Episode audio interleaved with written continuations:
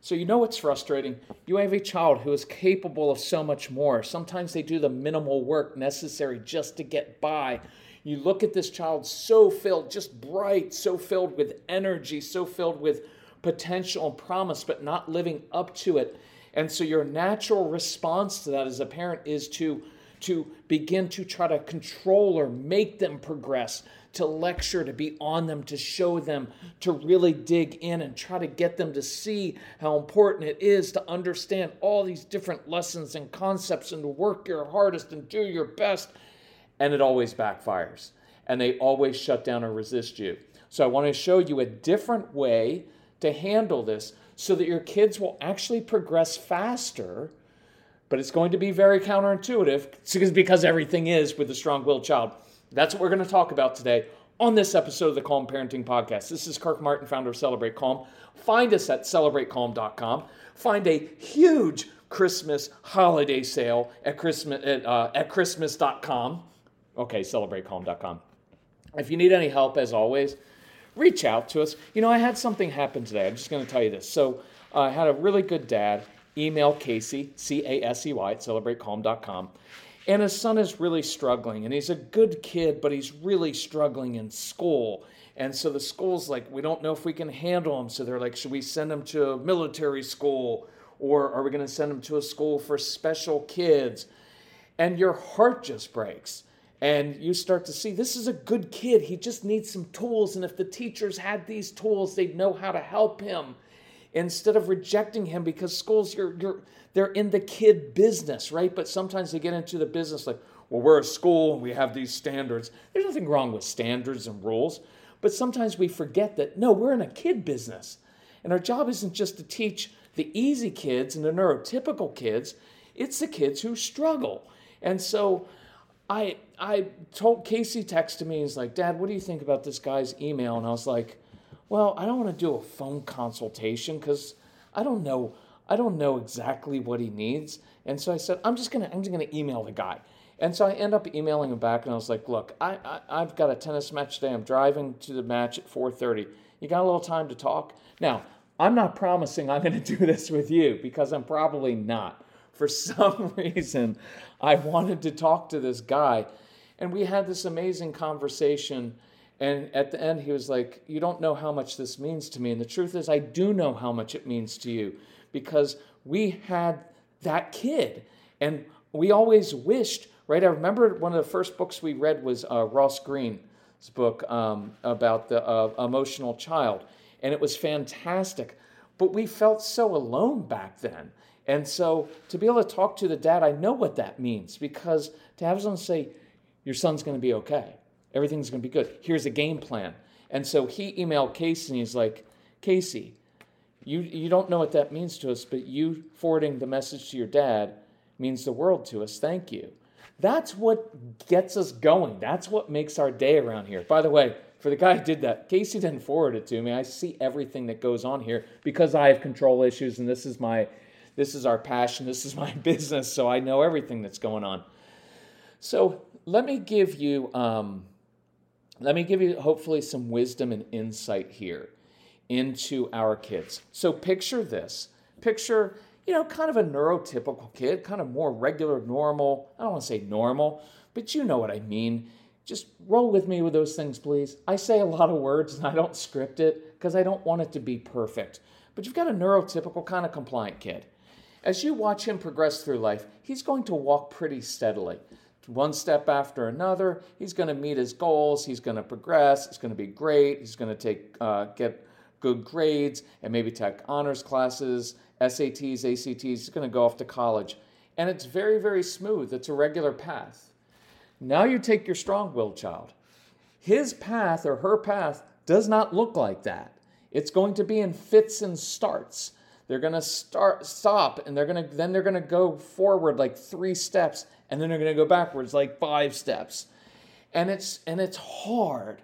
And so what's going to happen with these kids is it's like they have a period of consolidation.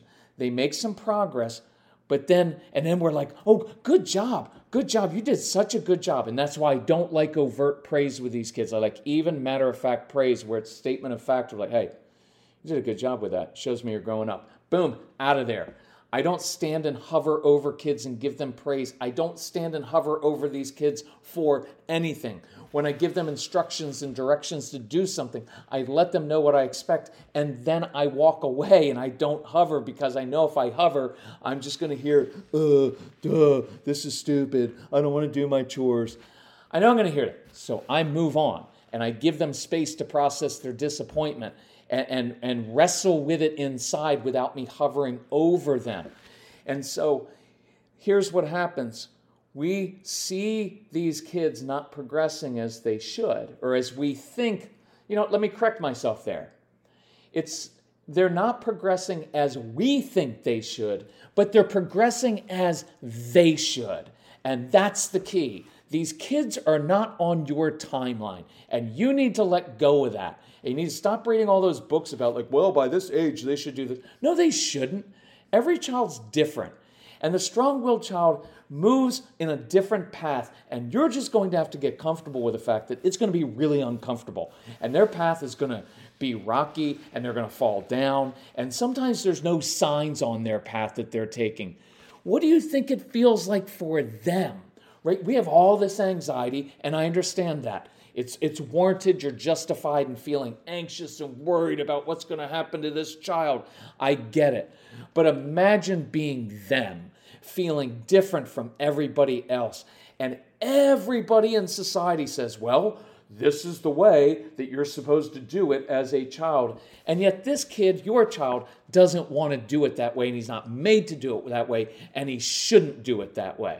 They feel alone. They feel like everybody's against them, and they feel all this pressure of trying to fit in to be someone that they're not. And a lot of that is society puts it on them, schools put it on it on them, and we do with our own control issues because we want it done a certain way and our own anxiety. And I encourage you, I will tell you, if you will work on your own anxiety and your own control issues, it will change your entire life not just as a parent, but as a spouse, as a human being going through daily life. It is so liberating to know I don't have to control everything. I don't have to control other people's opinions, and I'm not responsible for everybody else's happiness. I'm responsible for my own happiness and then to be giving and kind and thoughtful and, and, and forgiving of other people, but not controlling of them. And so watch what, think about this. If you can picture this, here's your strong willed child. You want them to, to progress and keep moving on. But I guarantee if you're standing there watching them, whether physically or metaphorically, they won't move. You know why? Because they want to do it themselves. And if you're standing there, they won't feel free to try it and to take that step out because they want to take that step and they want to mess up. They want to feel free to try it in a different way.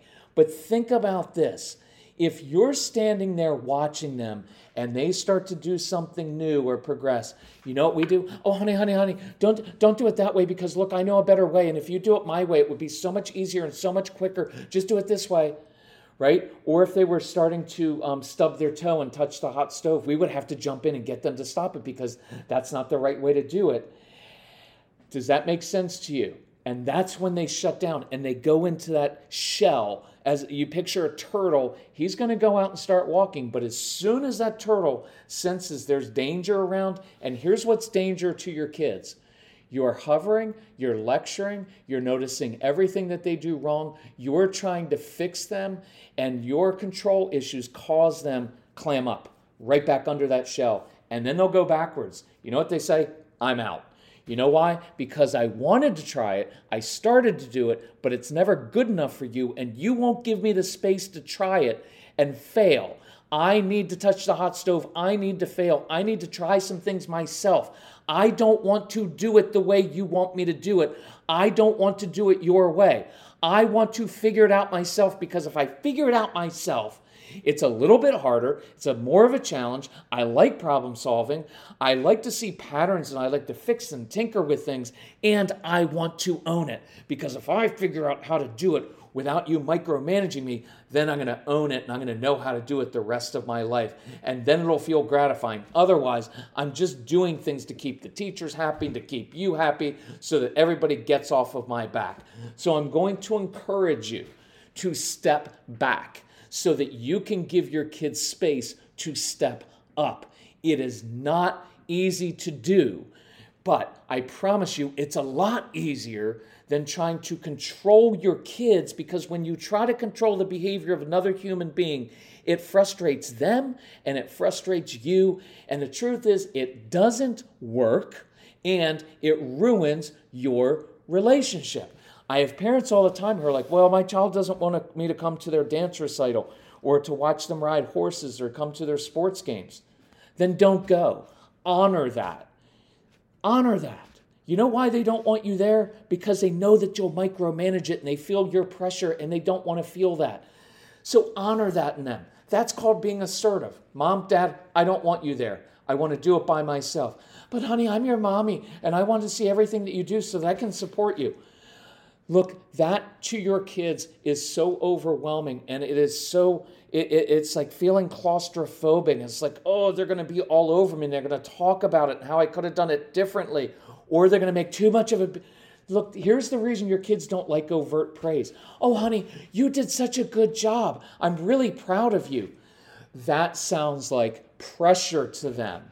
No, no, no. I, I didn't do a great job because now you're going to expect me to do that again. Does that make sense? Write the word space down in big letters and give your kids some space. I promise you, if you will give them space, give them tools to succeed, give them perspective, but give them space. They will progress more quickly than if you try to engineer it and fix it and control it and motivate them to do it. Stop trying to fix them. Stop trying to fix their moods, too. That's an entire different podcast. But let's stop trying to fix everybody else. And my goal for you as, as, as we go through the holidays and get into the new year is how would this be for a New Year's resolution, which I hate because it's basically nobody does it. But still, I like goals. I like written affirmations. I do like that. I like being intentional. What if your goal for the new year was this? I am finally going to stop controlling everybody else, everybody's emotions, everybody's behavior, and instead, for the first month of this new year, in January, I am going to learn how to just control myself and to give my child space to own his own choices, to be responsible for himself, to stub his toe and touch that hot stove and learn from it and grow. Let's do that. Let's make that our goal. And if we can help you, get the materials. Right now, we've got a huge Christmas holiday sale. Get everything we have 35 hours of practical instruction on every different possible topic and scenario that you can listen to. It's easy. We've got a new app so you can share it with your spouse. Let your kids listen. Your kids, I guarantee you, if you let your kids listen, they're going to be like, Mom, Dad, listen to this. Listen to this guy. He's speaking the truth. That's how I feel. Will you please trust me and give me some space? Let's do that. And if we can help, let us know. Casey, C A S E Y at celebratecalm.com. Thank you. You guys are good parents. Love you all. Bye bye.